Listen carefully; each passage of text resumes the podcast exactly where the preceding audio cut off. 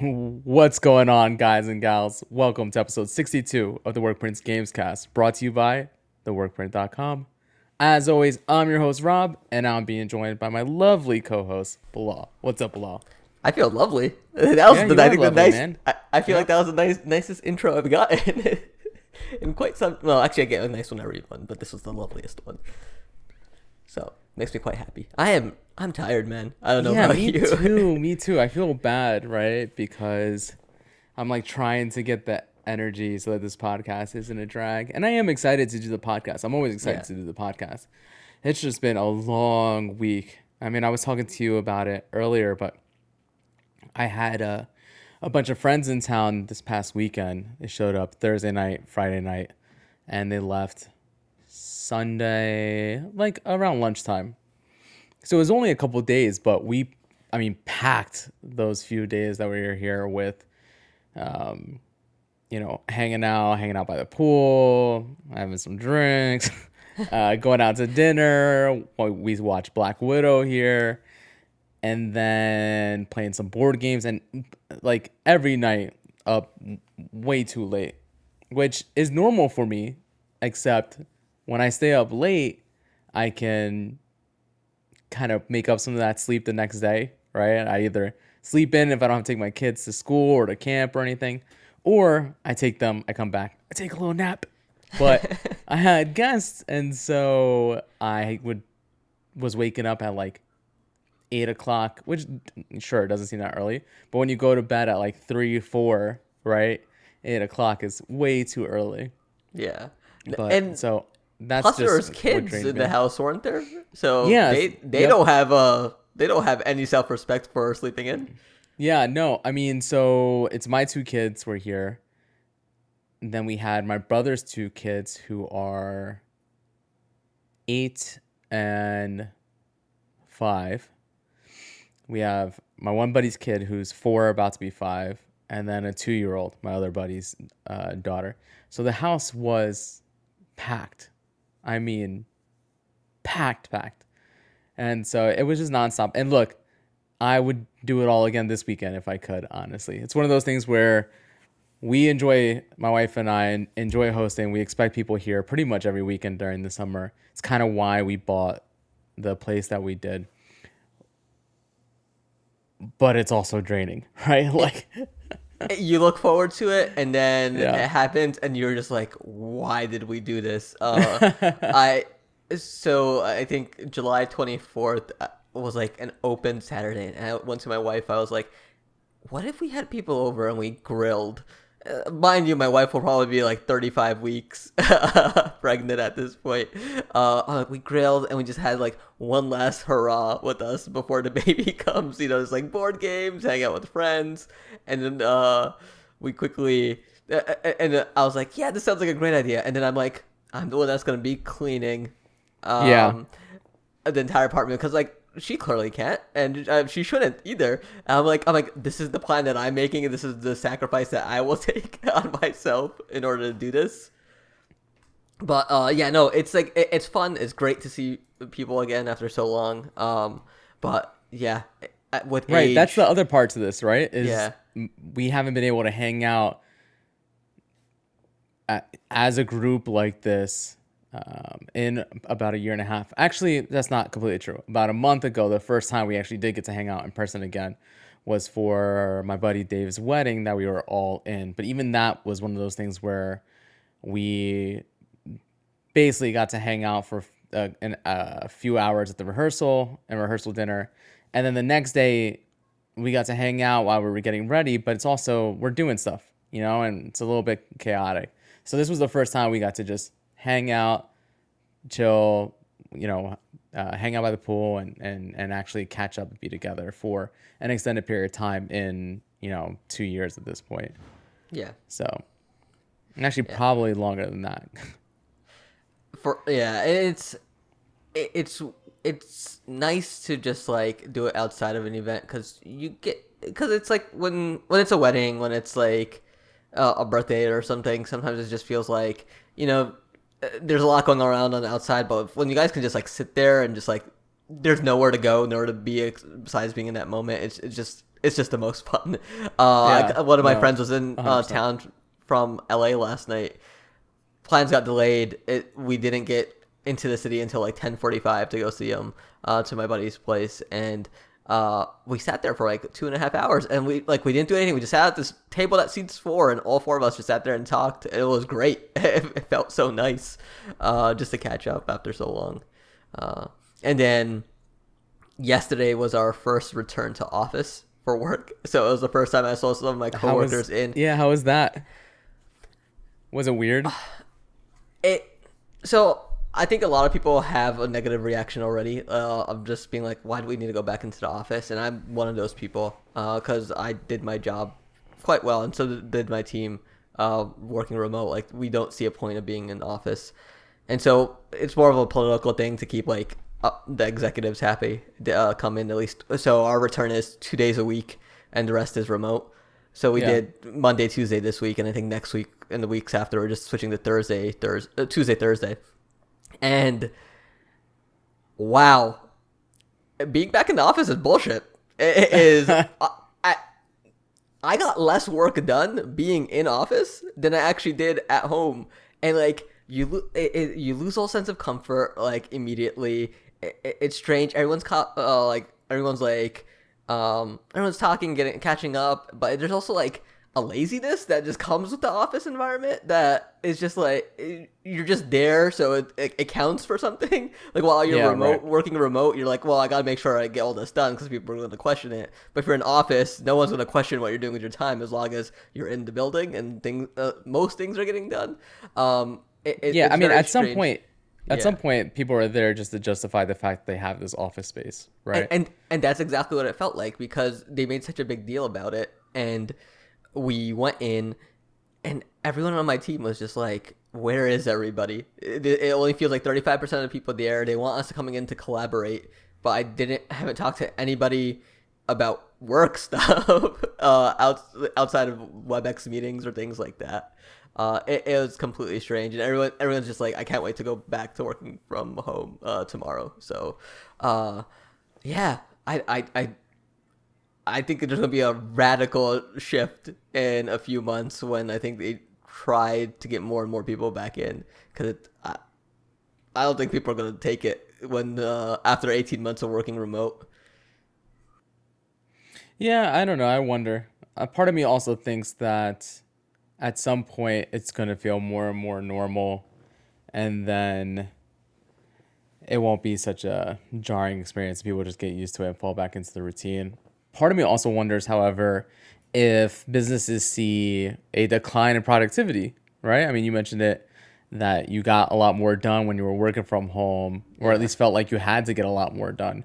Yeah. And if companies see that, at the end of the day, you know, productivity is is what matters for a lot of them, and they might switch back or remain at a hybrid model, and maybe we don't go fully back.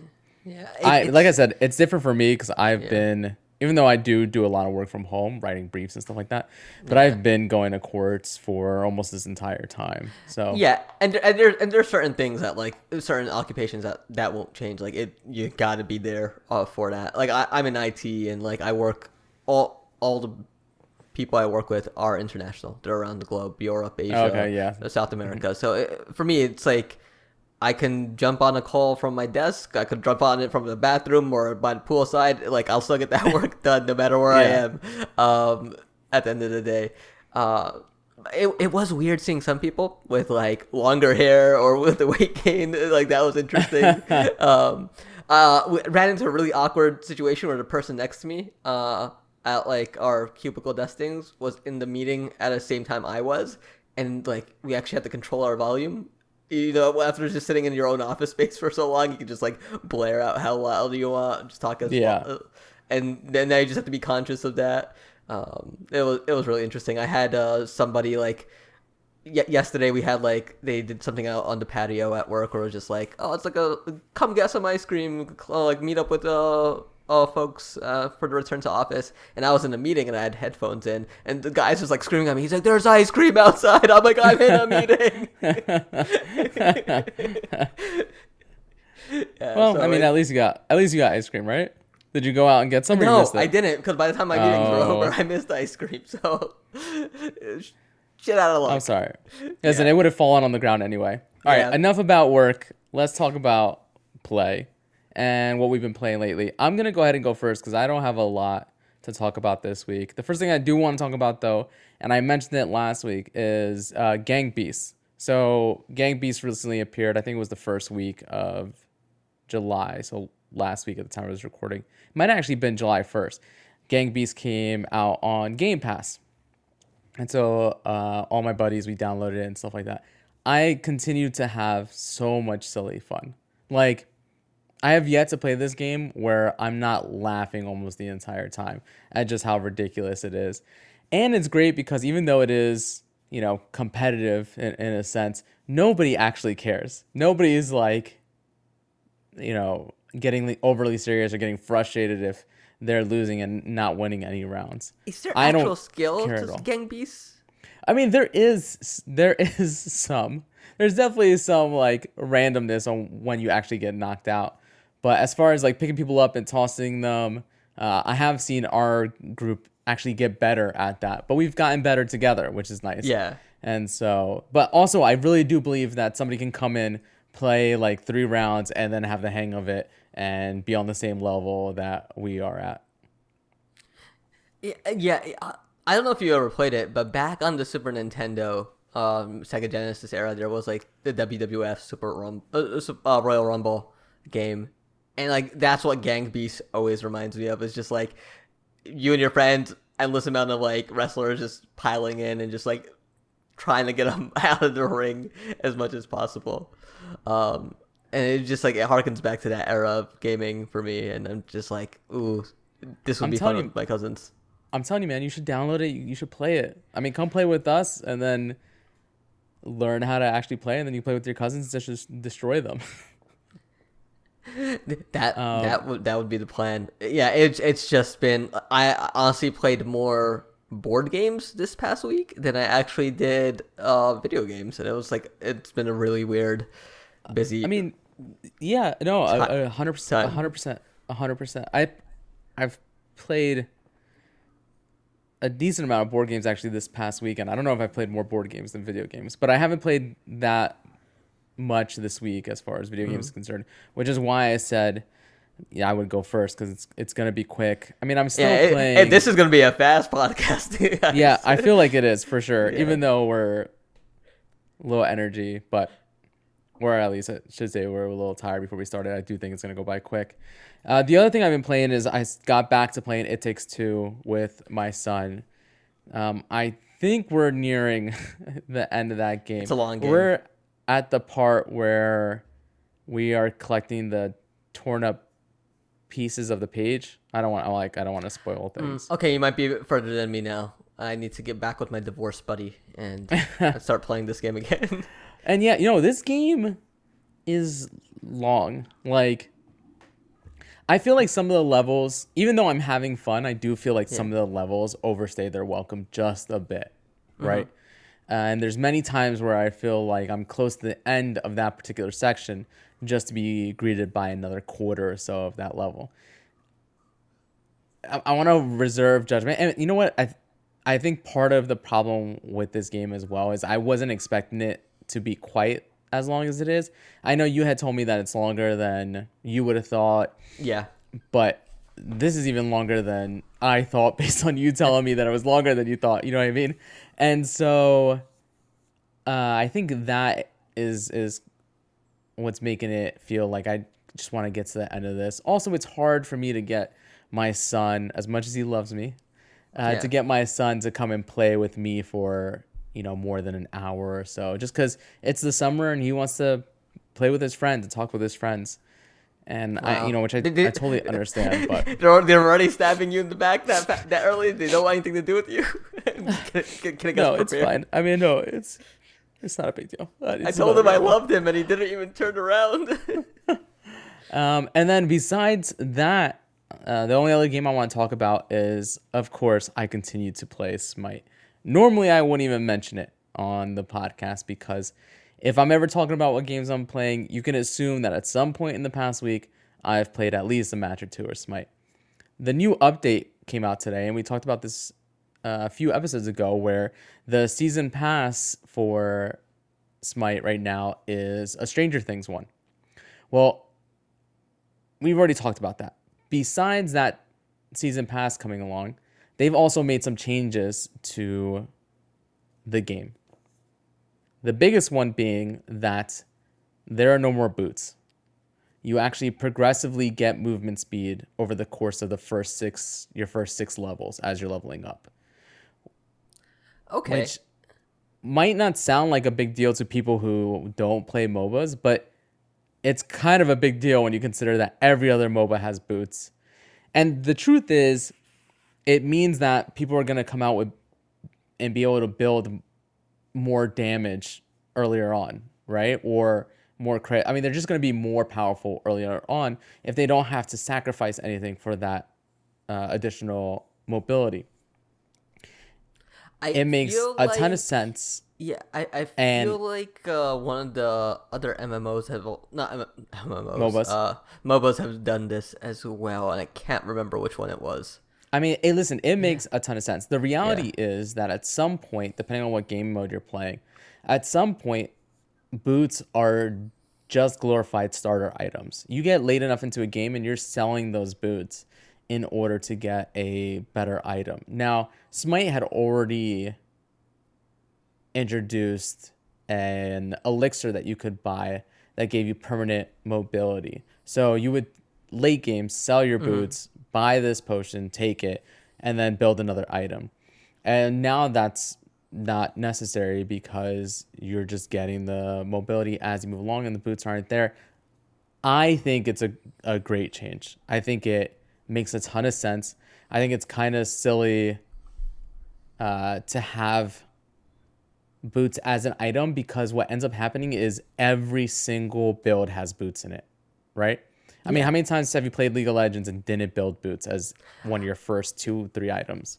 So one th- annoying thing is like there's always someone playing the support role, and I tend to play Yeah. support, and so everyone wants you to get like scaled up tanky as fast as possible, but you also need to Yeah. buy like the boots. Uh, I think what and one thing I like that League did was your gold item ended up becoming your like warding item, so it gives you sight in like the fog of war on the map, which was like a fantastic change because that was one less item you had to buy. So I think for players, if there's if you can start building either tanky or uh, as, as a bruiser or even just d- pure DPS a bit faster, it, it helps change up the pace of the game. Like it takes away from like like you said like that beginning just Yeah. like grind session, just trying to kill the creeps and just p- trading back and forth in lane. Yeah, and it's also one of those things where like not only were boots in every build, but every character basically had boots that went with them. And people weren't experimenting for the most part with other boots. And uh, you know, when people were experimenting with other boots, it's usually your tank character, your guardian in the case of Smite, not buying the tank boots and buying some damage boots and then causing you guys to lose early on because they weren't building properly. And so I'm glad for one that boots are out. Uh, it's still a bit too early. I only played maybe three or four matches today, and the update did come out today. So we'll see if this actually ends up being a super meaningful impact. I think for the most part, it's really just a uh, quality of life change, honestly, and makes the beginning much more fun when you get these other items much earlier. And so that's all I've been playing. Like I said, not a whole lot. Uh, what have you been playing? Um, so I, on the other hand, am looking for boots in Destiny 2 Beyond Light because I need to upgrade my gear. Um, so last right, hold week, on, real quick. I just want to go ahead. You can you can talk, and then when Yeah. I find it, I'll I, I know exactly what you're looking for. So last week, uh, Bungie set a date for their next, uh, for details about their next expansion. I think it's like October 20, no, no August 24th.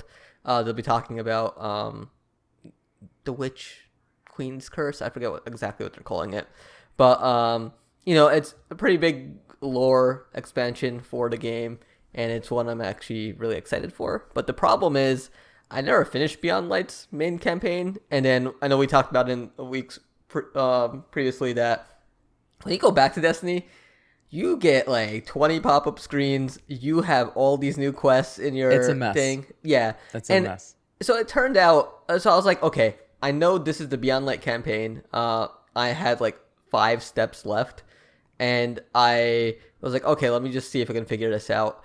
My problem was my light level, uh, which is kind of your power level in this game, was a bit low, and I didn't want to grind like Crucible or uh, Strikes or um, Gambit mode to just get some gear and level up faster. I was like, I, I've done this, I've done this so many times, but like, I just want to play the campaign, get the story, and just be ready. But I do know I have to eventually do all that to get my light level up in time for this expansion next year.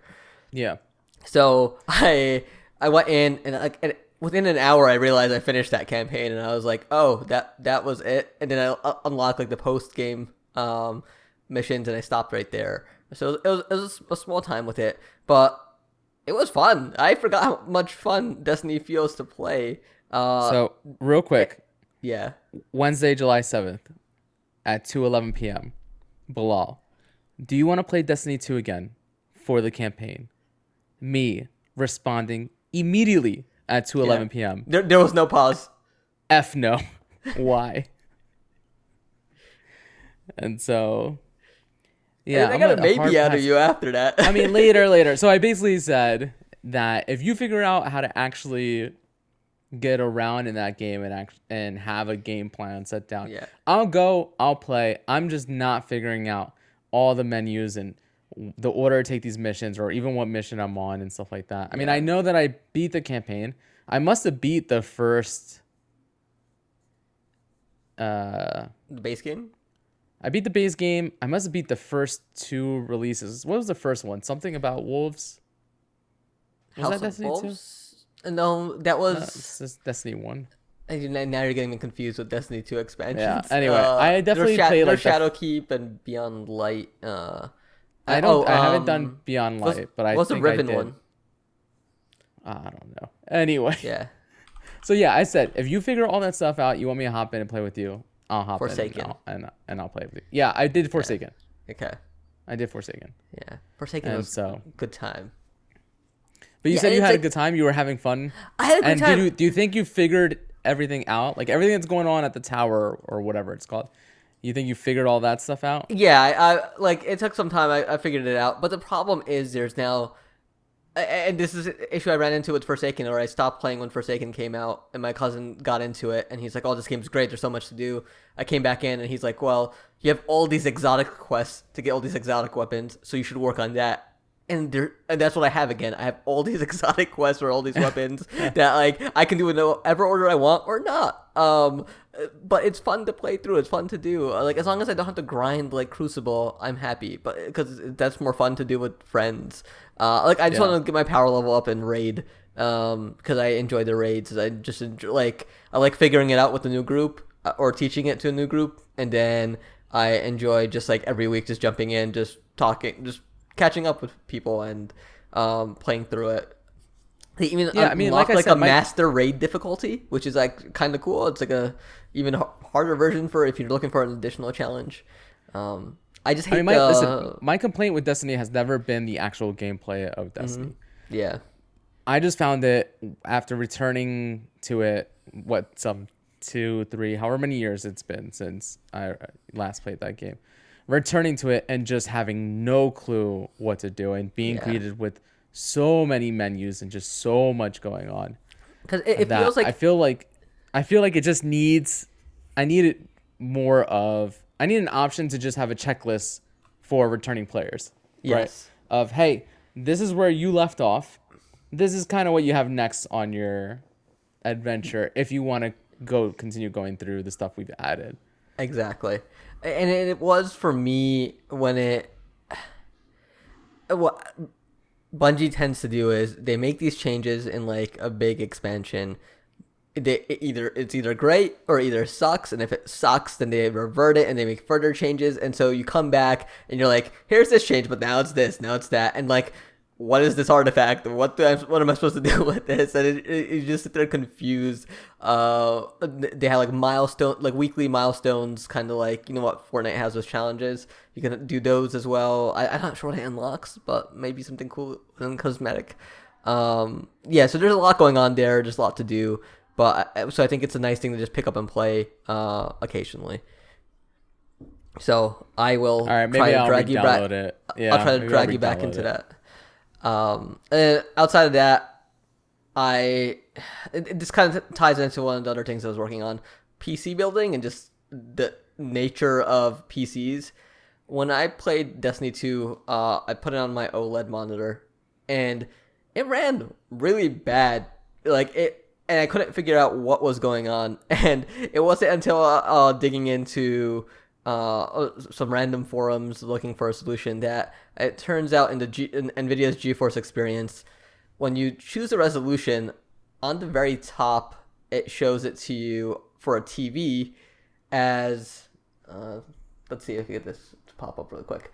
So it shows up as Ultra HD, uh, HD SD, and then at the bottom it- it popped up as like monitor and i was so confused at why it was doing that and it, uh, but once i switched the what the output should work at the the tv worked perfectly with the game and i was just like this is so annoying like why do i have to jump through these gimmicks why can't just be like i plug in this tv oh, through with an hdmi and it just figures it out um and This is why I will always play console. I- It's I stuff agree Like with- this.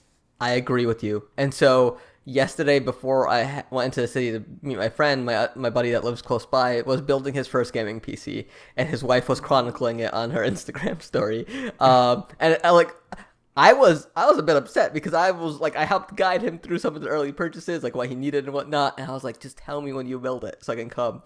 And so like two days ago, the story starts. Yesterday, he's struggling, something's not working, and I like texted him and I'm like, hey, how's the PC build going? He's like, he's like, I don't know, man. He's like, the the water cooler won't turn on. And I'm like, I'm like, okay, I'll come over tomorrow before we go into the city. We'll figure it out. So I go over and we're sitting there for three hours. I'm like going through it, at how he set up everything, trying to make sure it works. And at the end of the three hour mark, turns out the little power cable that goes into the water cooler was put in upside down.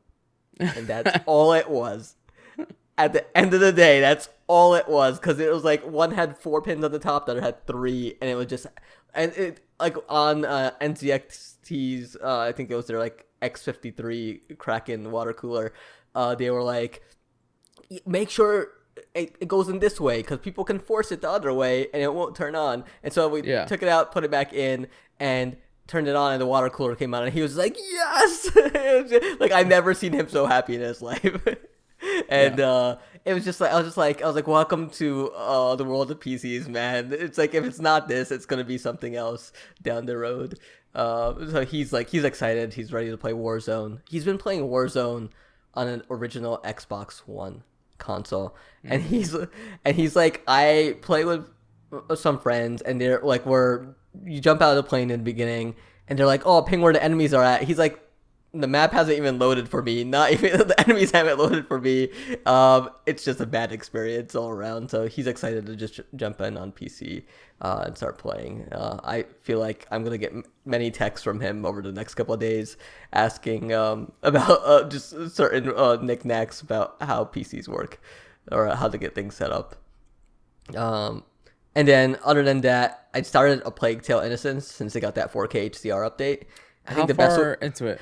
I think I just got to chapter three. I uh, played like an hour and a half. Um, I, I'm really liking it. Like the voice acting, um, the characters, just the world of it. It it has like this. I don't know. I don't know if there's like a fantasy element to it with the plague or not, but there's like there's something there that is really cool. Um, also, it kind of feels like The Last of Us if you just took out the terrible gunplay. So a better Last of Us. hey, hey, I didn't say it. This time it wasn't Yeah. me. I didn't say anything. Yeah. but you know, you felt it. You're just like, yeah. So, uh, yeah, I, I'm, I'm, gonna have actually- to give this game a shot then. Yeah, I, I'm really excited to play it. I, it. It's it's very stealth related, so you just imagine like the Last of Us encounters, but you need to get through areas with stealth. You don't have a gun. You do have like a sling that you can use in certain encounters, um, which is fine because I think it makes sense since your character is a child. Uh, Yeah. You know, you don't expect them to be grabbing guns and blowing people away, especially in this time era. So uh, I'm I'm liking it. It seems it's like from what I've seen on how long to beat, it's like a ten hour experience. If I throw like a couple, uh, maybe like find a half hour here and there, I could probably blow through it uh, fairly quick. Um, but yeah, it's definitely something I want to stick with and check out. Yeah, no, I want to give that game a shot. I'm working through a couple uh, games on my back catalog right now. I don't. I didn't want to bring them up during what we've been playing because I'd rather just wait until I, I beat them and then and then talk about them. But that is one that is on the list, and I'll, I will get to hopefully before this summer's out. Uh, and especially since they've announced the sequel, and so I'm Yeah. excited for that. It's it's a My only problem- game. Yeah, my only problem though is that I'm not I don't love stealth games. I usually like stealth games that give you the option to to go loud if if you mess up. Mm-hmm. And when I play those type of games, for example, like Dishonored and Dishonored 2, I do try to stay stealth for as long as I possibly can. And then but once things, you know, mess up, then it's not the end of the world, right? You can still recover. And those are the type of stealth games I typically like. So a mm-hmm. game like this that is mostly pure stealth, right? Yeah, At 10 hours is uh it's it's I a know. lot. We'll see. Yeah, for Yeah. sure. Uh, I, I I'm more in it for the story. Uh, that's where I'm at. yeah, nowadays. so that's Just what I think would story. drive Yeah, so that's what I think would drive me forward.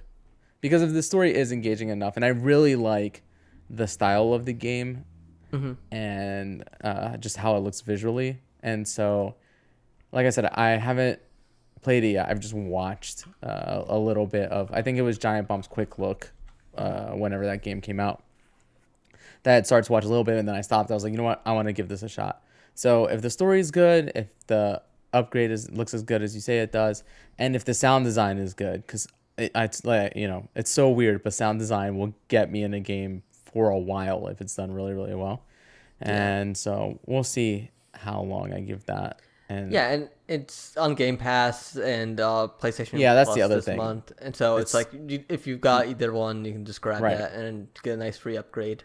There with Yeah, it. there's no- It, yeah, there's no reason for me not to. And if I don't, if it doesn't click with me, I don't feel bad about it. Yeah, other than that, it's been a quiet week. Like like we said, we, we've been busy with family, and I I'm actually excited for just to play video games again this week. I just find Yeah, me time. too. me too. Um, There's also not a ton of huge releases. I mean, there wasn't a huge release this past week, right? And then we don't have another one till. Mean, what's the next big Um, release? I I'm just imagining like someone at Nintendo sitting in the background listening, like Skyward Sword, Skyward Sword. yeah, like I said, what's the next big release? That Um, so there was what I did dabble, well, did want to dabble with was that trial version of Monster Hunter Stories too, because I heard it's a re- it's a better Pokemon. Um, Uh-huh. So there's like a PC um demo of uh, that carry that carries the save over into the full game if you decide uh, on Is Switch and PC.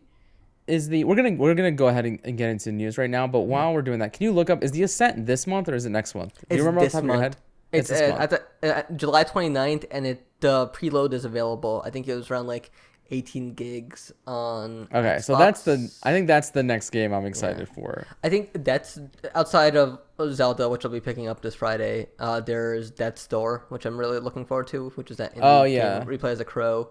Yeah, Um, that looks really good. That's actually getting a lot of hype. There's yeah. a lot of people talking about how much they're that are already playing it. Uh, there's Microsoft Flight Simulator coming up to the Series X and Series S, uh, but that's not my cup of tea. So I'll Yeah, will, uh, pick I might up. I might download it and try it, but I'm I'm not gonna spend a significant amount of time. Neo: The World Ends with You. I'm curious on what the reviews say here. Uh, I might Yeah. just wait on a sale. I like that first one a lot, but time's limited. I got less. I got a little over a month before baby, and so Right. Uh, then Great Ace Attorney Chronicles on the 27th, and Oh got- yes, yes. Yes. I'm, I will be playing that. That, So that, I will be playing. that is PS4, Switch, and PC. Um, I'm I probably think gonna Switch. I think Switch it is probably Switch. the yeah. That sounds like the best area to play that. Honestly, fo- it's also the easiest for me if I'm gonna stream is to just have it on the Switch. I've got a dock in here already set up, and so I can just pop that thing down and get right to work. Can I just tell you that since last week's podcast, I've talked with so many people about that OLED Switch, and same exact reaction. They're just like, "What? Oh, Who is this for?" I mean- like even I, even Yeah. people that are waiting to buy a Switch don't want it because they're like, "There's gonna be a better one uh, coming out like right after." So Yeah, I, I mean, I don't know. You would assume so, but also it's Nintendo, so you never know. Anyway, let's stop talking about last week's news. Let's get into this week's news. Our first story that we have up is Dark Souls 3 update boosts sun praising 60 frames per second on Xbox. So the FPS boost update is now available for Xbox Series X and Series S, which brings Dark Souls 3 to 60 frames per second. This is something, yeah. So right here in the article, I remember seeing this on Twitter. The uh, Jason Ronald, director of product management at Xbox, wrote on Twitter that this particular FPS boost update required a brand new technique unique to Dark Souls 3 to enable 60 frames per second on Xbox Series X and S. And I believe he said that he, they worked closely with uh, From Software to actually get this up and running. Oh yeah, here it is. I don't have to try to remember. Huge thank you to our partners at From Software and Bandai Namco for their partnership and support. So this is uh, very cool. I mean, the entire backwards compatibility program over on Xbox with the auto HDR and the FPS boost continues to be fantastic, right? It just continues to yes, surprise me. And So- and uh, go ahead. I, I was gonna say this is more of a win for Microsoft in my book than it is for From Software and Bandai Namco, and I say this because the PS4 Pro, on the PS4 Pro, Dark Souls 3 got a 60 FPS boost. It got a 4K update. Uh, I think the 60 FPS there was a little bit sporadic, and it's better on the PS5. It's like locked there, but that update never came out on the Xbox One for the ser- for the One X. There was so Dark Souls 3 right now is 900p 60 FPS, uh, and it's locked to 900p. I think like it would have been nice to see a bit of a resolution boost come from Bandai Namco. Like you had those assets, why not push that out as well as part of this? And that I think that would have been nice to see. But I'm glad at least they're 60 FPS at the end of the day because this game really needed it. Yeah, no, I mean, I think I, I think uh, From Software has maybe a couple other games that we'd like to see uh, 60 frames per second mode in, but it is good to see it here. And I will say that I like that Microsoft is willing to go out of their way. You know, they mentioned requiring a brand new technique, going out of their way and working with their partners in order to get these results on big titles, right? The the games that we want to see this stuff coming to. And granted, it'd be great if it came to all games, you know, but um it would be at, at the very least to get this on a title as big as Dark Souls 3 and on titles where 60 frames per second is a huge enhancement um, and that people are asking for like the fact that they're going out of their way and doing the work is very cool to see. Yeah, and like I wonder if I know they say this technique is unique to Dark Souls three, but I imagined you you don't make a one off s- solution un- unless Microsoft's very generous in this case, and they might have another use case for this down the road. Yeah, with exactly, A couple right. games, so right um, yeah, I'm I'm curious to see what this unlocks when we hear more from Microsoft on FPS boost. okay speaking of microsoft sony shows off new deathloop gameplay at state of play and of course that is microsoft game studios deathloop or i guess technically bethesda is still its own pub- bethesda game studios is still its own publishing uh, like ZeniMax Yeah. is still its own publishing, right?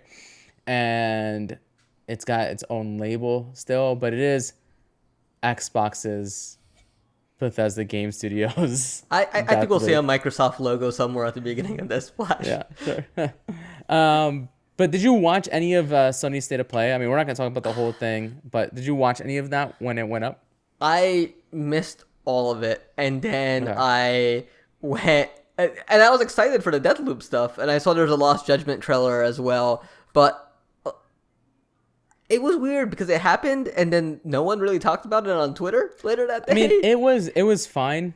yeah, I watched it as it was happening. It was fine. The games that they showed off were cool, but and they we talked about this last week. They had set the expectations and they set them properly, right? And said, look, yeah, we're showing nine minutes of Deathloop, and we're gonna have some third party and indie titles, but there's not gonna be the big first party stuff, which is fine.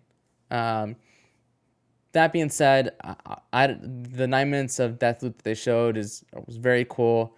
I am already really excited for this game. I'm still on the fence on whether I'm going to get it day one or just wait until a year later when it comes to Microsoft and just have it as part of Game Pass.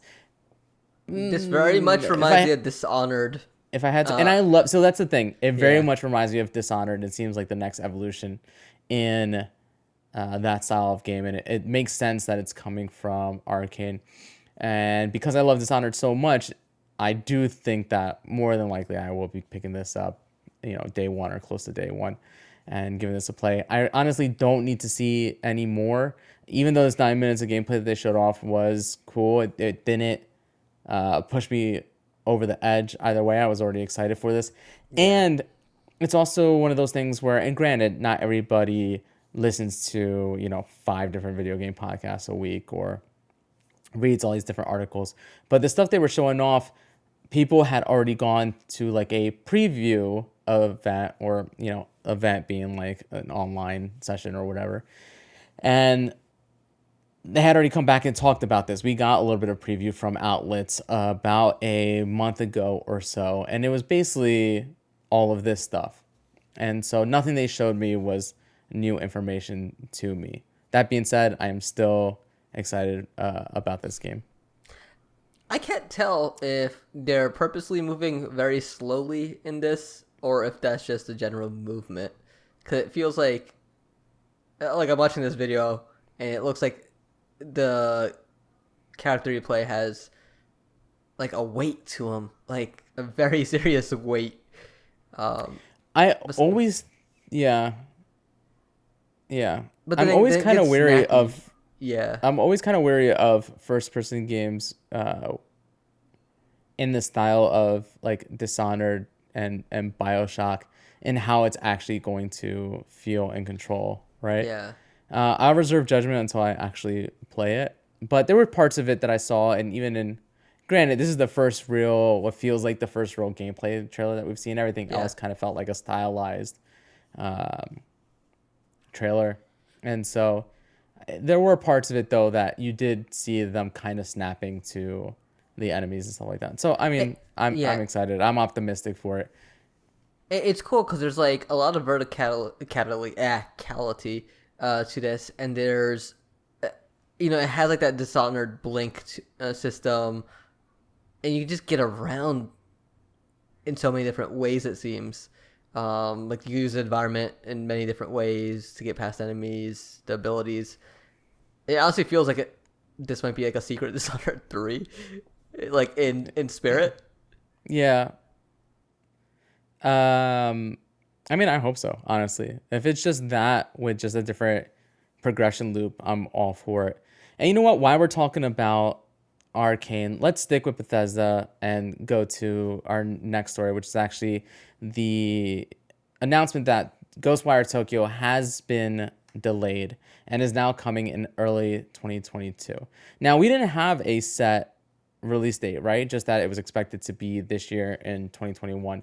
Still, it is good that now in July they're just coming out and saying, letting us know that, you know, I believe their exact words were, "We want to get the game in your hands as soon as possible so you can experience the unforgettable version of a haunted Tokyo that we've been hard at work building." At the same time, we're also focused on protecting the health of everyone at Tango. Our new release window will give us time to bring the world of Ghostwire to life as we've always envisioned it. I'm all for games being delayed Yeah. so that they could be the best possible product that they can be. Especially when you're telling me that we're also delaying it just because we don't want to put added pressure onto our developers, and that's totally expected and understandable, especially with the past, you know, year and a half that we've had. That being said, I'd be lying if I said I wasn't a little bit bummed because I really like Tango Gameworks. I think The Evil Within, both the first and second one, are underrated. And uh, I was super, super looking forward to this game just based on the fact that I love those two games before it and this being something different from them while still being, you know, a horror esque game. I am bummed about this. I mean, it's definitely going to be the right decision, and it is the right decision just based on what they said. But like I said, I'd be lying if I said that I wasn't a little bit disappointed when this news came out because I was looking forward to it so much. You know, I work in IT, and we always, you always want to hit your project deadlines. Like I get that, and uh, you we've seen so many of these announcements this year of like, hey, you know, we don't want to burn out the team. We want to keep their health in mind. Uh, give our uh, just take our time and do this right. But I know somewhere back there there was an executive or someone on the leadership team that was just like, God damn it, it's not gonna hit the date, is it? Uh, they're just complaining like, why is it delayed? There's that manager just back there. Why is it delayed? And everyone's like, yeah. because it's unfeasible. Um, you know, I, I would just like love to. I just love to see like sit in that room and just be like, oh, oh, when that decision is made to like delay a game, just like uh, get more of the reasoning behind it. Because I, I do get like, uh, and this is more my for my curiosity because I do know, um, I do know anything can delay a project one week, two weeks. Sometimes it's just like you just can't get everything done in time. Sometimes it's like a weird bug or a glitch, or you didn't nobody accounted for this one random thing. And i just like love to see what that is in the world of video games. I just think we always see hey um this just it, you know when we put everything together and it, it didn't come together well. Like just more details on that. Like even like i think god of war uh the the reboot that they did on the ps4 like they said that axe mechanic came through at like in the final hours of like development. Uh yeah. and like you know, it's it's things like that that always interest me to see like you know what, what are they spending their times on like. Um, I would love to get those details, but you know, and I, um, props to them. Uh, we have more than enough video games at the end of the day. Uh, right. I mean, like, look how big our backlogs are already. Um, they're, they're, they're like, if a game gets I know, nowadays, I, yeah. Oh, I want to play yeah. this game so bad. And but, even though I'm, I was yeah. super excited and I am bummed, this is also the least surprising news, just because we haven't seen anything on this game since I feel like since it was originally announced and showed off. I mean, we might have seen it once since then, but when was the last time we got a, a gameplay trailer? When was have we actually got a full on game tra- play trailer? I don't think you know? we have. I yeah. think we we got uh, Ikumi Nakamura's uh, as the article says, charming onstage presence, which like right. really projected this game into the stratosphere because everyone fell in love with her. Uh, but then she left the project, uh, and then we got just like a, I think one or two teasers out of this, but nothing more that I can recall. Um, yeah, and I and it's one of those things where I, know the argument could be made. Well, you know, they had um, Deathloop get delayed, and they were showing that off. They don't want to cannibalize, but these games are so different that I don't think that could be the case or would be the case. And so, you know, I yeah, I wasn't surprised at all when I saw this, but still, still kind of bummed out. Yeah. All right. Oh. Next bit of news I want to get into is actually some Persona news. I know you love some Persona. Ooh, who doesn't love uh, them, some Persona? So the 25th anniversary is this September, and the developer is teasing seven Persona-related project announcements. But that's all we know so far, right? Uh, and that the announcements are going to stretch out as far as autumn 2022, and the first announcement being revealed sometime this September. But we have no idea whether these announcements are about new games, merchandise, anime, spin offs. You know, it could be anything, especially considering that Persona already dips its hand in uh, a ton of things, not just games and, and merchandise, but even within games itself. We have the mainline Persona games.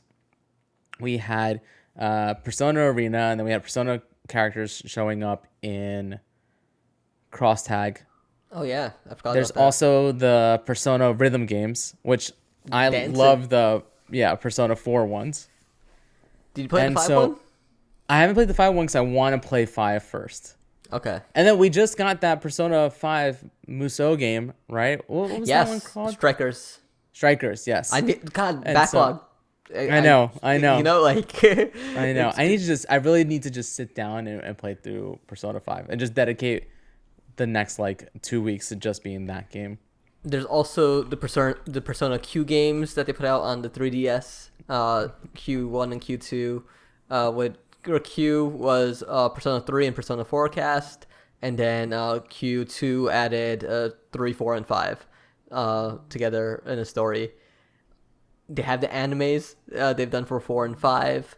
Uh, the Yeah. movies I mean- they've done for three, like uh, there, Like I s- could be literally anything. Anything, right? I think Yeah. it's worth mentioning, but it's also Yeah. we could sit here and speculate on what it could be and what we want it to be, and we could be completely wrong, completely miss the mark. Uh, All so I I- know is that hopefully we do get.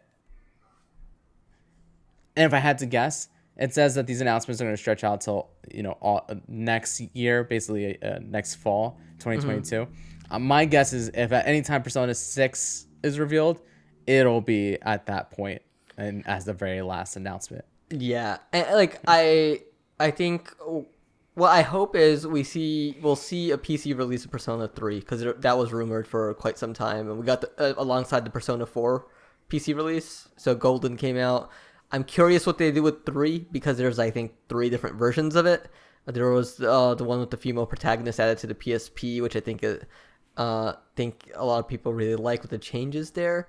But they also have like the FES update, which is added um, like the epilogue to the game, uh, kind of like Golden and uh, Royal have done for four and five. What, but I, I think Kotaku uh, had the best headline. They're like, uh, Atlus remembers the Persona one and two protagonists are still are, are, are a thing, uh, and like they're actually in that uh, the teaser image for the 25th anniversary. So maybe we get some sort of re-release of, for those, or maybe a remaster because I think it's been those games have not aged well. So I would really like to see and be able to experience those in a new manner. But uh, I think Ali, uh, who was on our E3 podcast, he texted me. Uh, he's like, "When do you think Persona 6 will come out so I can set aside 225 hours of my life?" Uh, and he's like. I bet it's before GTA 6. And I'm like, I'm like, I don't know about that. Persona likes to take its sweet time.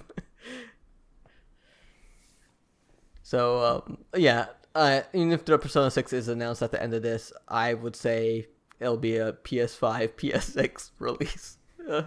Yeah, I mean, I, well, I don't know about that, but we'll see. Um, all right, next bit of news. This was actually announced earlier today. Nickelodeon All Star Brawl. Did you watch this trailer? I have not. I just saw this and I was like, I I will watch this live as we do this podcast and just see what this madness is. Okay, so I'm scrolling through Twitter earlier today, and I see IGN's post saying that they have an exclusive reveal later on in the day, and this is what that reveal ended up being. Essentially, it's a Smash Brothers clone starring Nintendo uh, characters. Uh, Nic- Nickelodeon characters. Or sorry, Yeah. yes, Nickelodeon characters. Um, the Oh, they- characters they're they digging deep. Yeah, so the characters, and that's the one thing that did surprise me, right? Is that the characters that they have announced so far have been, or some of the characters are Nigel Thornberry from the Wild Thornberrys, Powdered Toast Man from Ren and Stimpy. There is uh, Lincoln and Lucy Loud from the Loud House, who I don't sure know what that is. Probably Yeah. past my time. Uh, SpongeBob SquarePants. I think I saw Patrick in the game Yeah. the Teenage Mutant Ninja Turtles, Danny Phantom, Zim, Helga from Hey Arnold, and Reptar. The one I'm most excited for is Oblina from Aaahh!!! Real Monsters. Yeah. And so I saw that and I was like, oh man, that's awesome. Then I watched the trailer and I don't love how the characters look Yeah. It's, in the game. And this is also the same publisher behind those Nintendo Kart Racer games. And those games are not good. I was to say not great, but they're just not good. They're kind of bad. And so they're like borderline meh and bad. And so that tempered down my excitement quite a bit. If this game comes out and is a get starts getting the reviews in the 6.5 to 7.5 range, I think I would pick this up and play this with my kids. Just to be able to play a Smash like game on consoles that aren't just Nintendo and, uh, and aren't just the Switch, and to have these characters, especially some of these characters, like, I mean, I grew up and watched Nigel, uh, the Wild Thornberrys. I watched Ren and Stimpy. That's probably like the earliest of the cartoons on here. I watched Rugrats. I mean, yeah. saw like every single season, uh, an episode of that original run, and I loved, loved, loved Our Monsters.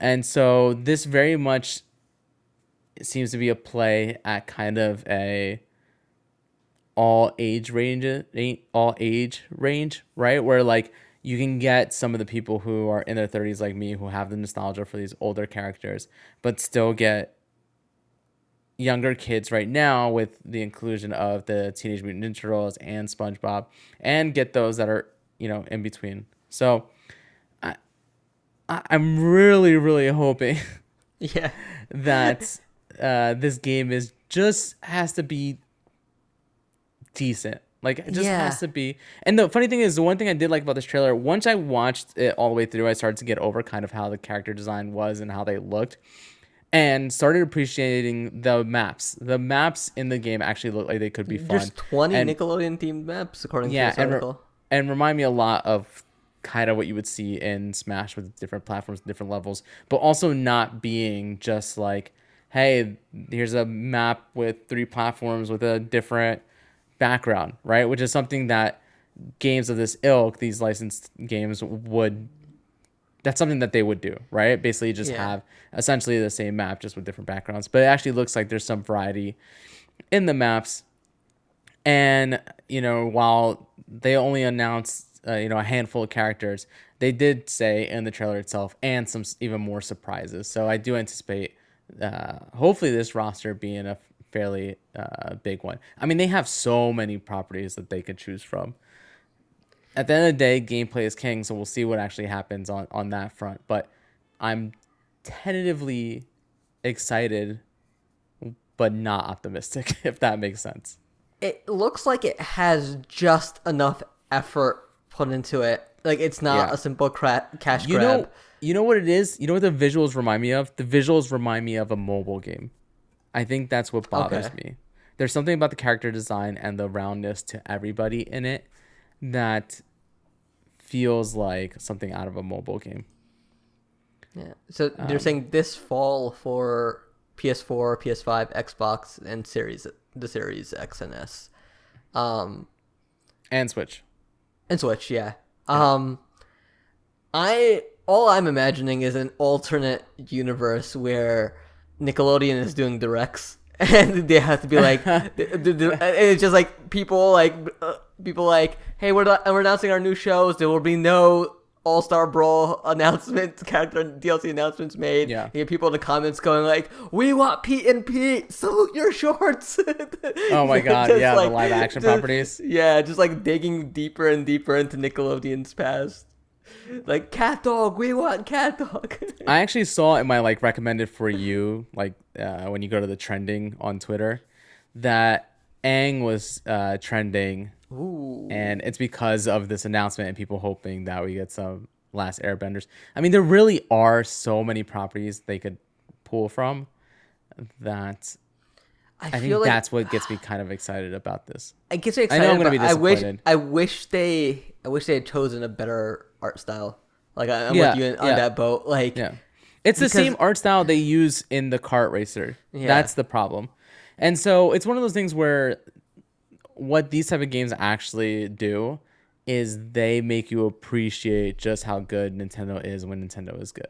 Yeah, like there still is not a kart racer out there that in the recent years feels as good as what Mario Kart uh, does and how good Mario Kart feels.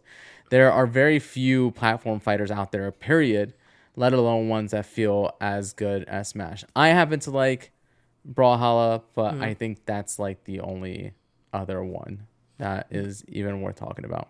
there needs like I, I would love to see like a DLC roadmap, and then like at the end of it, I just want to see like Violet from Fire Emblem, just like everyone be like, no, not another sword character from Oh Fire Emblem. God. Uh, It's pure mayhem. All right. So if as if that announcement isn't weird enough, this next story and bit of news is the weirdest thing I've heard this past week. Uh, did you read about this and hear about this prior to us pulling this up? Which one? The lost judgment issue. Yeah. So I woke up to this uh news yesterday. Well, it was yesterday. Yeah, yesterday. I Yeah. woke up. Uh, yeah, because I got up at six a.m. for work, which is something no one should ever have to do again. Because commuting sucks. Uh, and I, it was the first thing I saw on my phone, and I was like, "What do you mean, Lost Ju- uh, that ju- the Judgment series is coming to an end, and it's over a PC version?" Th- this is weird, but I think it paints a great picture of like how much power uh, Japanese talent agencies have. Uh, so what this what this all um, is around is Judgment Star is a famous uh, Japanese celebrity, uh, Takuya Kimura. They use his likeness, they use his image um, uh, in the games. This is the character that you're playing as, uh, and he's big. He he's one of Japan's biggest stars, but he his talent agency um, does not like it says. Uh, what's the quote here? because those on the side of the game developer and those on the side of uh, Kimura's talent agency, Johnny's uh, uh, uh, side of Johnny's are said to uh, have unable to reach an agreement regarding the platforms to sell the game, and this is like strictly about PC. It's not about consoles or anything. Um, and, and like if you look on Lost Judgment's um website, there's like a Steam logo there, and when uh they fo- uh when uh PC Gamer followed up with uh Sega on it, they said, "Hey, there's no announcement yet about bringing it to PC." So there just, there seemed to be some like a squabble around uh if PC was happening or not. And I guess this is the story behind it. But Right. his talent agency is just not okay with releasing the game on PC because it leak out his image and whatnot, and they don't have control of that. This is a talent agency that doesn't even release their images to online media. Like they don't like only to print and uh, things like that. And so they're very controlling over uh anything around those that have signed with them. It, to the point that like uh, Kimura was part of a boy band um uh, when he was younger and and he had to strike a deal with the talent agency to even announce that he had marriage and had kid like he was married and had kids like that those weren't kept secret in the past because like in, in japan like idol culture like you can't have a boyfriend. Like if you're found like hanging out with a dude or dating a guy like you have to go out and apologize because it could ruin your career because it ruins that image of you. So i just find it nuts that like we might see the end of the series over what essentially is a talent agency that holds too much power. It seems like Kimura is uh, willing uh, to, he wants to work, he wants to come to an agreement uh, with Sega on this, but I think it's just a talent agency with just too much power uh, that doesn't want to, for whatever reason, is living in some uh, cyberpunk terrible future of like what actually happens on a PC. Yeah. No, I mean, this story is nuts, right? It, it, like it is. it, it, it just shows like you said how the culture over there is and how you know they're treated i mean I, the people under the label aren't allowed to have social media they literally control every single aspect of their artist's image and uh, essentially their life uh now imagine, because like, you said because he is such a big deal, he was able to actually announce that he was married and stuff like that. But I'm interested in seeing if it also seems crazy to me that that Sega would choose to just end the franchise based on the one actor and not instead just do some sort of you know judgment spin-off with a different character different protagonist and go from there So I think that's what's going to happen if they can't come to an agreement. I think they'll just do another spin-off in the Yakuza verse. Like they'll end the story with this character. Um, I guess with Lost Judgment, but past that, uh, who like who knows? Maybe bring in like I mean they brought in Ichiban. They nailed it with him. Like Yakuza like a dragon is amazing. They have that skill to do it. I mean Judgment seemed to be a solid success for them as well. But one of the things that, that I don't discredit Sega for is like they want that PC market. Oh, I didn't add it in the news stories, but uh, I saw this pop up on Resetera. But like Monster Hunter Stories 2 Wings of Ruin for Capcom on Steam hit over 30,000 um uh, 30,000 concurrent users uh, on day 1 which broke the record set by Persona 4 Golden which was 29,000. So like there's For a market JRPG. there. Yeah, for JRPG. Um which is nuts, uh, which is like so there's a giant market like that Sega definitely does want to tap into uh, that they're not able to and I don't blame them if like if this is a holdup that's possibly stopping them from earning millions. Um, like it, I don't know if it's worth canceling the series over, but I, I get it at the end of the day because like if you're trying to build a franchise around this one actor and and, and you can't do yeah it but i the way you don't so that i think that's the problem Yeah. i'm having is i don't understand why you feel the need to build the franchise over this one actor. I mean look what they did with yakuza right? I mean Yeah. nine seven yakuza games nine yakuza whatever whatever the total actual number seven yakuza games with one you know protagonist and this one through line. And then you introduce this new gameplay mechanic right? Or a gameplay loop. A, a new protagonist new character. And by all accounts it's super well received right? Yeah. they could easily go ahead and introduce a a different character and use different talent to reach the same results. And don't get me wrong, I haven't played Judgment, so I can't say whether or not this guy is the best actor to ever do it.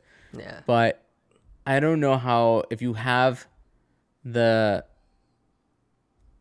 if you have the name as far as the the franchise the series is concerned, right? If Judgment is your next big thing in the vein of Yakuza and is your action yeah brawler RPG or whatever you want to call it. I don't know how you just give that up and not try to spin that off. How you just end I- that franchise. I, I, So- I agree with you. and you again, on that and yeah. again, this is just these these are re- reports, right? yeah These aren't like confirmations. Nothing has been Mm-hmm. announced yet, and so um, yeah it, so we don't I- know what's going to happen. But I really I just I, I can't I can't see them. I really can't see them ending the the franchise the series. I mean I mean like this. I mean, like you don't even. Fine, if you can't do PC releases, maybe don't make them as big budget, uh, in hopes of like bringing in those extra bucks. But like, you just- can still do like. dude, These games are, aren't like short either. Like the Yakuza Yeah. games go long. I know Judgment can be done played through in 20, 20, 20 between twenty to thirty hours. Like if you're just beating through the main story, but like there's still a lot there. So maybe like tone down on some of that stuff and just work on a smaller story, more story heavy release, and that's fine too. Yeah, but I mean, yeah, not for nothing. We've only had one game in this series. Yes, we're getting the a second one. Ichiban But- is family. Yeah, for me, if they were like, we're not continuing with Ichiban, I would be like devastated. but I need to play more Judgment and, to see if, uh, like, You know what? yeah, Gamers are the problem. I realize. I realize gamers are the problem. I realize fans of of uh Yakuza and Judgment, they're the problem. This is why something like Okay, this but- would actually get ended. Because you're right. People would be up in arms and lose their minds for no reason. But you remember when there was like that three month breakup between Marvel and Sony over Tom Holland, and we lost Spider Man. Do you remember? Yeah, but that's a totally different. Do you remember when they changed the voice of Solid Snake and people still love that game? Yeah, there was a whole bunch of hubbub and stuff like that, but people still love that game, even though I don't think it's very good. But it's Yeah. not because of the voice actor, you know. So Yeah. I just feel like it's a. It's not at the end of the day if the agency is gonna have this much control and So you're saying back this much, it's just not worth it. Continue the series and cast somebody else. Let's so. like what you're let's- saying is you do a you do an Iron Man two, and you just cast Don Cheadle as uh, Takuya Kimura's uh, uh, stand-in or like replacement, and it's just it's like. It, it is what it is. I'm here. Let's let's get on with it. you don't. Uh, what I'm saying is you don't need to continue it with this character. Yeah. Is what I'm saying. You Yeah, can I- easily find a way to spin it off and have it still kind of relate to that character in some way. Yeah. I mean, whatever. Kill him off off screen. Don't show it, and then have somebody close to him doing the detective work or whatever. Yeah. Or just go to a different go he to a different go to a different city, you know, like they've done it. Right. They've done it. They have a Right. good track record of all these characters. Uh, I, I I think Sega can find a way. Even if, Yeah, I mean, this uh, whole thing is nuts. And, and granted, uh, once again, we're all talking about something that hasn't been announced, Yeah. and we don't know if they're gonna work it out, if there's gonna continue to be, or if maybe Sega will just take the hit and say, okay, we'll just keep it on console. But I don't know. This is nuts. That's all. I wanted like- to get into it a little bit because it's just it's so crazy. It is crazy. Like, Johnny and Associates had in the past refused to allow photos of its talents from press conferences to be published online, and it has since kept all of its artists from using social media. They can't even Mm-hmm. use social media. Yeah, that's what I was saying earlier. But Night, uh, anyway, nightmare scenario. Let's go ahead and get into our last story. I added one more in there while you aren't looking. Okay, no, well, that's not. What are you doing? Who cares? I do. Okay, but we'll go Okay, into our okay. Well, no, no, we're gonna, we're gonna, no, we're gonna, we're gonna talk about that one that you added real quick, so Okay. that we can get it out of the way. All right, Um, this is. Go ahead. Why don't you, why don't you talk about it? all right. So, as of last week, there are no more digital copies of Final Fantasy XIV available because the the game has seen a dramatic increase in uh, new players. Uh, they've said uh, the pre-orders for Endwalker have been up like 180%. There's an influx of new players, and a lot of this is due to some of the biggest WoW streamers uh, being fed up with the game with the latest expansion, the direction the game is going, uh, the direction World of Warcraft uh, story has just like been terribly paying off. Uh, that people have been flocking to Final Fantasy 14, and with that came uh, one uh, Twitch streamer Asmongold. Uh, I think that's how you pronounce it. Who announced like he's uh, switching over to Final Fantasy 14, which with along with that came an influx of new players, and so in order to get a key into Final Fantasy 14 now, you have to get on a wait list and be alerted when it becomes available. Uh, and Square Enix themselves have even said they uh, have to figure out how to get their servers ready for an uh, influx of new players when Endwalker does release, uh, because it uh they they expect the servers to be just slammed. Even yesterday when I tried signing on, uh, in the middle of the afternoon, I had like to wait about five minutes to get into my world queue. Um, I think it's you know you talked about an MMO, Rob. This is the one. It's No, time- hard pass. time- Hard, Hard pass. pass. Hard pass. Yeah. No zero. Literally zero interest. There's nothing about Final Fantasy 14. I don't care how much people talk about how good it is now. There's nothing about the look of Final Fantasy 14. There's nothing about. I just listen. Do not care about Final Fantasy in general. I'll, Oh I'll play some of these games and stuff like that, but there's nothing about this that interests me or makes me want to give it a shot. It's Zero. so good. It's so good. Uh, yeah. and I think like a big part of it was that the base game and uh, the first expansion, Heavensward, have been free uh, up to level 60 with unlimited playtime. That's brought in more and more players. Um, yeah, but I, I think it's uh, interesting to note that like WoW's time at the top is I, it looks like it's finally coming to an end. It's a big change in the landscape for MMOs. So I know that this because I was reading. I didn't read this story that you have pulled up right now, but Yeah. I did read about the digital copy selling out. So that digital copy was the copy that included the base game and all the expansions. Mm-hmm. That's what you could buy the complete edition. Can you just not get into it at all if you started a new account right now? Just even if you weren't trying to get that, I've heard people. just trying to get into Final Fantasy 14.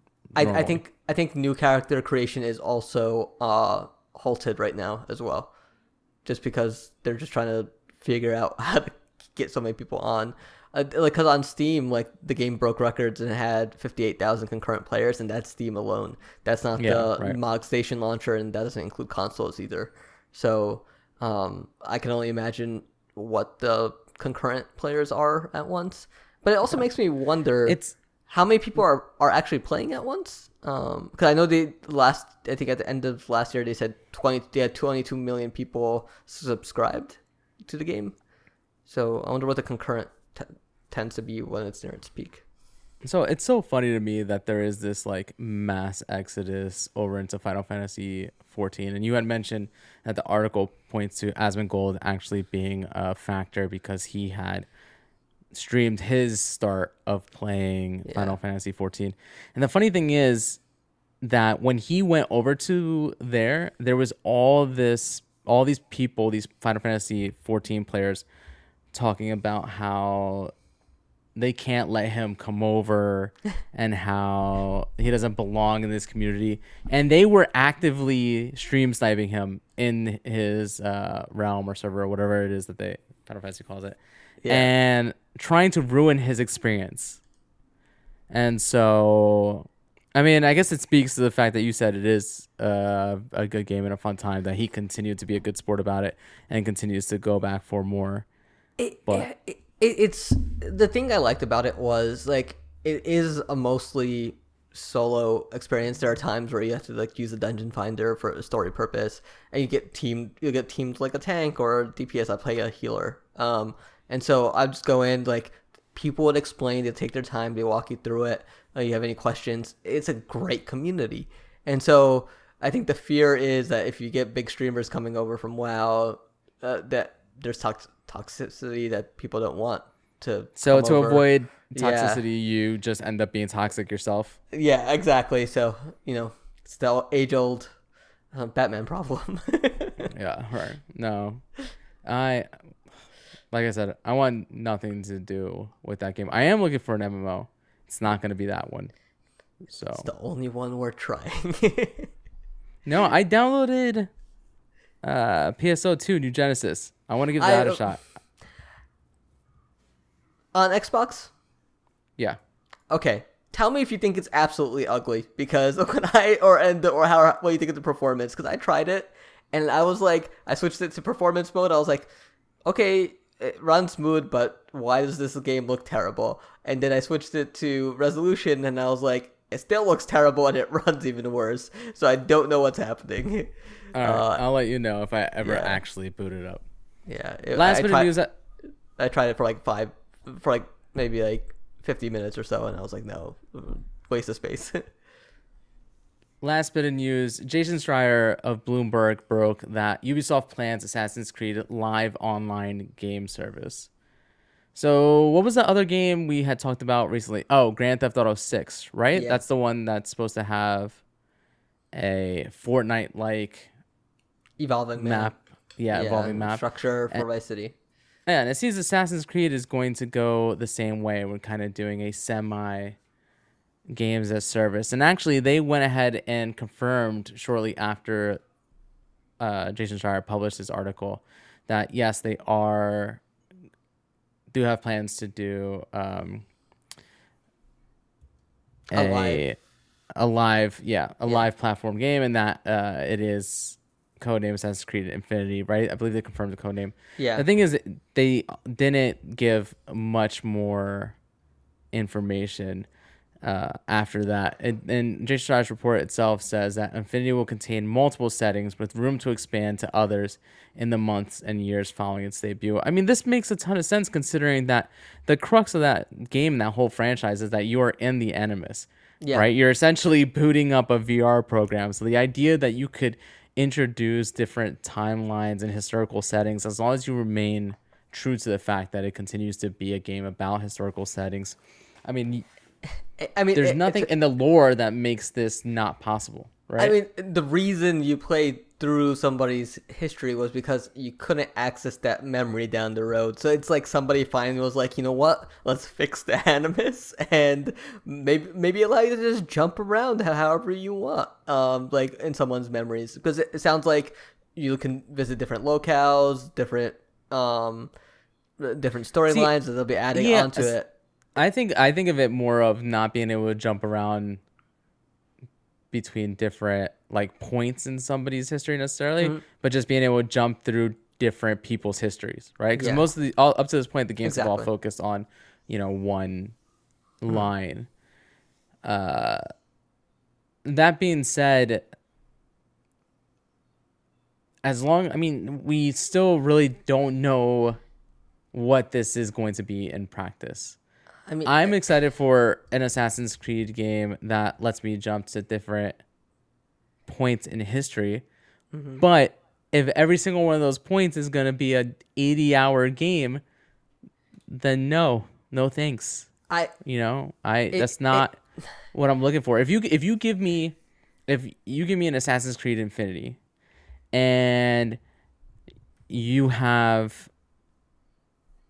uh, whatever your the theme is throughout that ties all this together, but each of these like history lines are and settings are 25 hours, right? Even if you give me at launch a, a once again a 75 hour game, an 80 hour game, but it's broken up into what are except essentially um, historical arcs that are each 25 hours. You know, I would much Yeah. prefer something like that because then I can do them one at a time. I don't have, I feel like I have to get it all done at the same time if that makes any sense, right? Like I can bounce in and bounce out. And then you can release stuff every you know, 4 months, Quar- 6 months, quarter, whatever six is that- months, yeah. yeah, right. Whatever it is that you want to do and keep people coming back to it.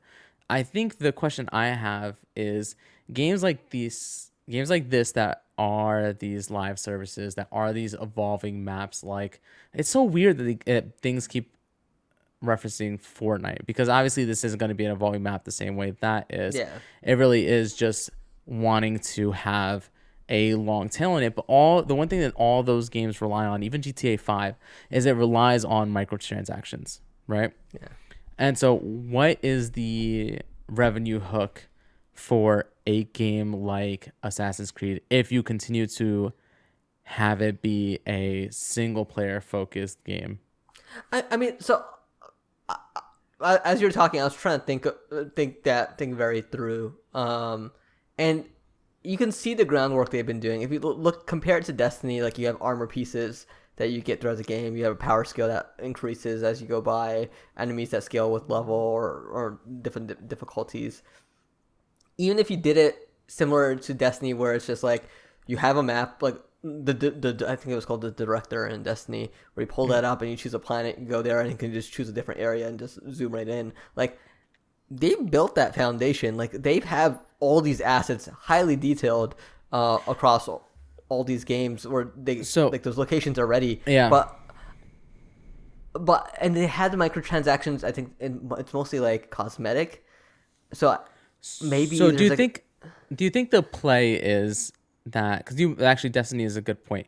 Yeah. Maybe there are some cosmetics, but it's not the main source of revenue necessarily. It is a thing where they continue to release expansions and what they really want to do is the play is that you build this foundation and this platform and then your development costs are lowered because you have it running for three, four years, and you just keep adding on to that platform. I mean, they essentially do that now over the course of two years with these games, right? They continue to add DLC.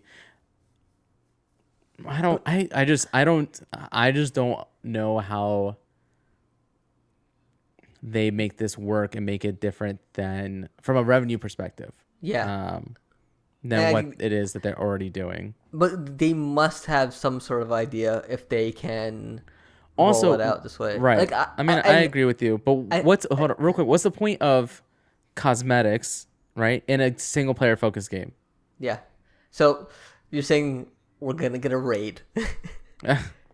like I, I- I imagine, imagine there will be there there and like what's what's the hook that brings people in week to week? Uh, What are what what will players be doing? Is it and like they need you need a narrative at the end. I think at the end of the day to at least make it interesting. Or like, are you building a town? Is there some sort of builder that they add in? Um, like something like um, grounded, where you can just start crafting and building better armor. Or you could do quests and stuff for resources. Maybe there is something there, but I have to see. I, I I'm not sure what it is. I would I wouldn't mind if it was just like a central hub to capture all their areas. Like imagine playing a new assassin that like you go to you know you go to uh, Ireland. You know you use the DLC areas from Valhalla, and then you swing in all the way over to Egypt, and maybe it's an updated map of what Origins had. Like like I mean, it makes sense yeah to do this in the sense that from a lore perspective, it's it's easy to just have your outside the animus main characters going through these different timelines and these historical settings.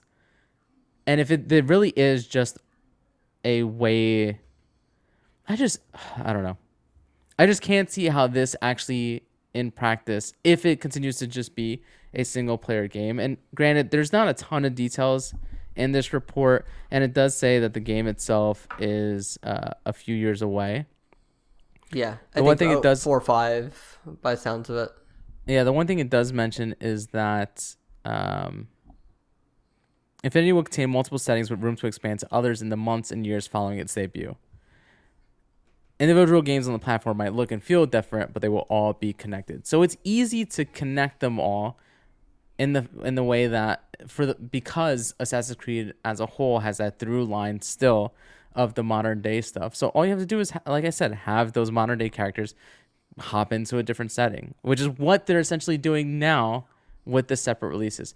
I just feel like there has to be something else that's not being reported here to you know actually make this make sense. The other thing here is that there is mention of an organizational change and so instead of being centered on studios and switching from studio to studio, especially considering that everybody has their hands on these games anyway at Ubisoft. That's just how they work. That it focuses on individual employees, right? So that Yeah. even if people do move around in Ubisoft and are on different teams, that they're the ones that remain as like the Assassin's Creed people, you know? And so there be then becomes some cohesion between the games, even if they look and play a little bit different.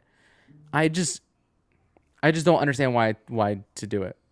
And maybe I just don't that's not a decision for someone like me to make. That's why I don't have a job as a creative director. It's why I don't I'm not the head of a, Not a uh, but- publisher, but But I'm with you. Like, not everything needs to be a live service game. It, like, Right. at the end of the day, I What is it- what's every- uh, yeah, everyone is asking for shorter Assassin's Creed games with less Yeah. fluff in it, and Yeah. then they're like, "What if we put more Assassin's Creed in your Assassin's Creed?" What if like- we just like- gave you one Assassin's Creed and continue to stuff it as much as we can? like like I love myself some Assassin's Creed. I thought switching the two years made it much more manageable, but even even the thought of playing Valhalla is so crippling because I know how long that game is and how much there is Yeah. to do, and like Yeah. I, I just freeze. I'm just like, mm, no, I don't have the time, No. and I never will. Exactly. Um, For me, it was I played in all, through all of Origins. yeah, I never finished Odyssey. even though I had the two years off, I never finished Odyssey and got burnt out about halfway through probably. And I finished Valhalla.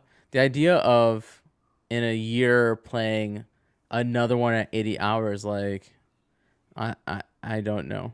But I mean, if they were to say release one that is 30 hours long and then or 25 and then 6 months later release one that's 25 and that's the tack they use to kind of keep people engaged. Maybe that is why they do something like that, right? See, that starts to make sense for me. Where instead of giving people this overwhelming eighty hours, we, we you people like you and I, and we're not the only ones. I mean, Yeah. I, I listen to a ton of video game podcasts, and it is the same thing that people are kind of overwhelmed with the size of these games, and And did they it's release not these just like ex- giant DLCs after? Yes. That I'm like I'm that I like I love these games, but I never touch Yeah. the DLCs. Even There's if, nothing- if they have a effect on the lore. Like I I just it's just it's too much. There's I have other Yes. stuff I want to play.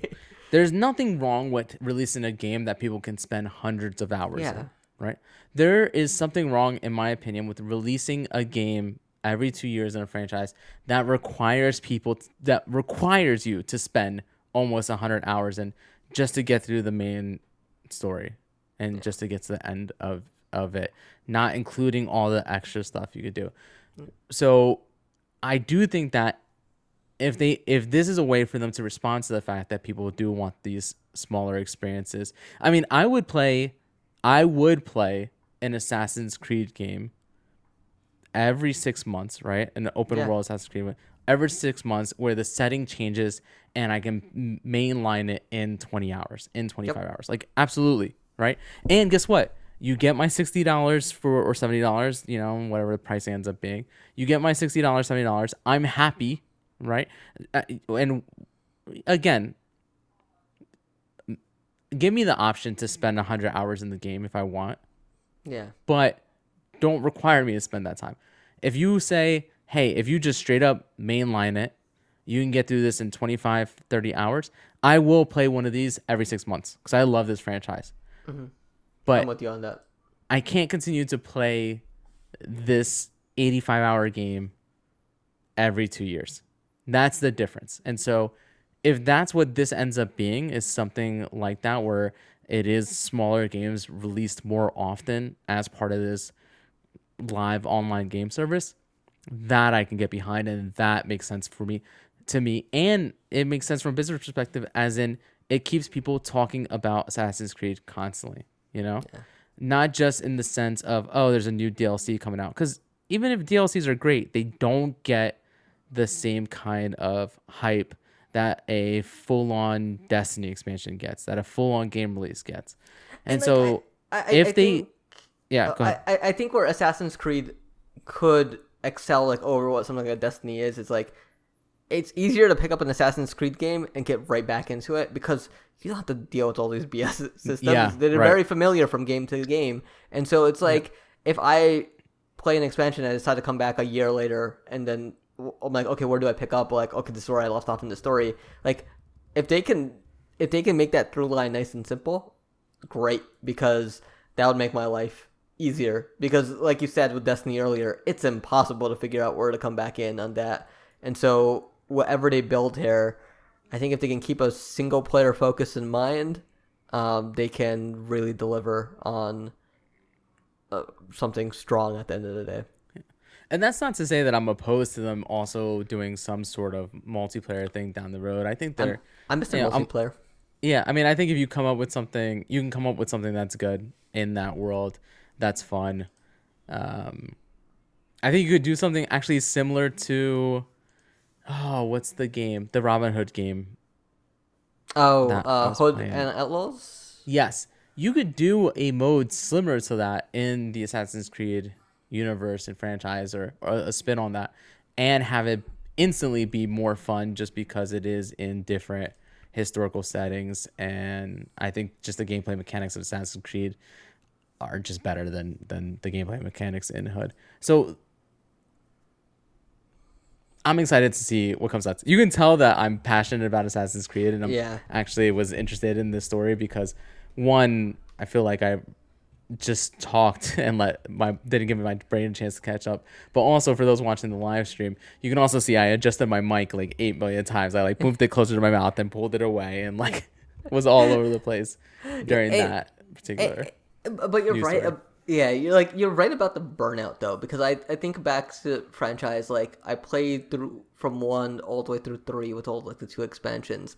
I got to Black Flag and Unity, and I was like, no, I'm done. Uh, and I jumped back in with Origins, and hundred percent of that, hundred percent of Odyssey, uh, Valhalla. Just I, I just I just can't find it in me to fire it back up. Uh, it's not that I'm burnt out on the formula. It's just it's just too much at times. And, and maybe like this is something like the Persona games gets right, like they're once a generation type thing uh, outside Yeah, of their right. uh, like royal or golden version. But like if you know those are coming in, and you're patient enough, you can just wait for that. But like you could do that like every once a decade, you know, like you're like I I can uh, set my uh, standards for that. But like with Assassin's Creed, there's nothing else on its scale and delivers it in the way it does. And so it makes it a bit exhausting when over the course of 10 years you probably spend like 500 hours in an Assassin's Creed Yeah. world. And again, there's a difference between something being a great value, the way that Skyrim is, the way that some people play Fallout, you know, and being overbearing and just being uh, too intimidating. And that's where the Assassin's Creed games have gotten, is that they are just way too intimidating at this point. I mean, I continue to play them, and I do love that franchise, and I think the move to slightly smaller releases, and if this is a way that that is facilitated, then then I'm all for it. Needless to say, I'm excited to actually get more concrete news on this, and so Is there any like I don't even know what they're doing with the modern day storyline anymore uh after Valhalla. But is there even anything there to set up for something? Because I, I feel like they burnt all that Desmond storyline. They handled that in the Did- comics. you you haven't finished Valhalla. No, I haven't. Okay. That game is nuts. The modern day. Modern day. Like it's nuts. Part of me just wants to just like wiki it or just watch a YouTube video of like what happens. in I'm not day. listen, I'm not gonna talk about it. When did that game come out? Almost a year ago? No, oh, no, it was November. It Was it November or October? Because that game came out before the consoles released, I thought. Like Mm. the week before. Let's see, AC Valhalla. Um Yeah, I'm not gonna spoil anything here. The November. I mean some some people started playing that day one and still haven't finished it because that's how long those Yeah. games are. But I think that there are plenty of things that they could do going forward. Yes. Okay. That's all I will say. That game is nuts. That game, the modern day stuff in that game in particular, is is nuts. Um, do, does the expansion touch any of the modern day stuff? I don't know, it- but I know I know Odysseys did with the Atlantis stuff. yeah, like, it did. I missed all that stuff. I it, what do you was it important? Like, should I catch Yeah. a recap of it? Okay, Yes, I had to because Okay. I didn't understand what was going on at all with Layla. God damn it. Okay. Did you start There- Valhalla? You haven't even started I, Valhalla. I, I started it. Uh, I'm still in the very beginning of it. oh, so you I'm- haven't I- gotten to the modern day yet. You haven't like No, no, gotten no. out of the yet. Okay, I, I'm looking at the how long to beat. It says 55 hours. Maybe maybe bro, this is, that that is a like you have to pit it on the easiest setting in my opinion and just to burn. get. Yeah, you know just what? Burn, I- just mainline it because if you put I- it on the easiest setting, you can just mainline it. Yeah, I I, I think Um, I think that might be the right move here. Just I don't need a challenge. I've done I've played these games before. I, Yeah. I just I'm in it for the story at this point. Yeah, Um, the yeah, uh, maybe as I become more of a dad in the coming days, um, it's just like it's more about experiencing the story than it is about the Right. challenge. Uh, no, I do that sometimes too, man. Don't worry about it. I'm There are looking at times where I'll get like 30 hours, 40 hours into the game, and then just be like, all right, I'm dropping this down so I can finish it off. Yeah, I'm just looking at August to see like maybe this is something I can burn through in August because now you got me pumped. Uh, outside of All right. 12 minutes and Kena, I don't see anything. Uh, well, you- well, you like No More Heroes 3, so you'll do that. yeah, I think that does it for today. All right. Oh, yeah, we'll God. continue this conversation off podcast. yeah. But anyway, yeah, that wraps it up for today. Bilal, why don't you go ahead and get into where people can follow you and follow the site? Yeah, you guys can follow me at Bilal underscore Mian on Twitter, on Night Mystic on, over at Twitch, and you guys can always f- uh, find everything workprint related at theworkprint.com. Uh, we have some great articles going up from our writers. We also, uh, you know, have streams uh, on twitch.tv slash theworkprint. And you can always follow the workprint over at face on Facebook, Twitter, Instagram at the Facebook, uh, not the face at the work print. Um, At yes. the Facebook. At the Facebook, yes. Justin Timberlake, come tell me that's a bad idea. Um, so yeah, uh, that's where you can find us. What about you, Rob? Uh, it's so funny, man. Before uh, we mentioned earlier, before this podcast started, I had like, I was so tired. I had like no energy, and now I want to fight somebody after talking about Assassin's Creed for. I I, I don't know what like, it is. It just got me really, really hyped. I, I, I, I just want to play video games again. It's been like, I- I, it's only been a week, and I know how silly that sounds, but like, I just want to play a video game.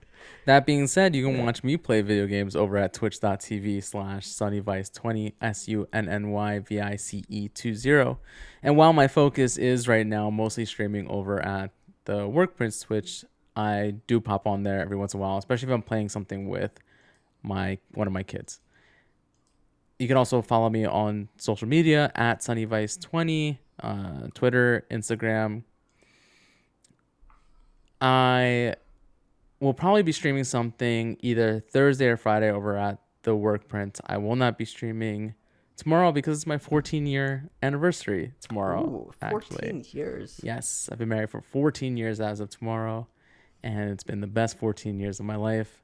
I'm not sure if my wife is actually watching tonight, but I love you. You're the best thing that ever happened to me. Anyway. Until I- next time.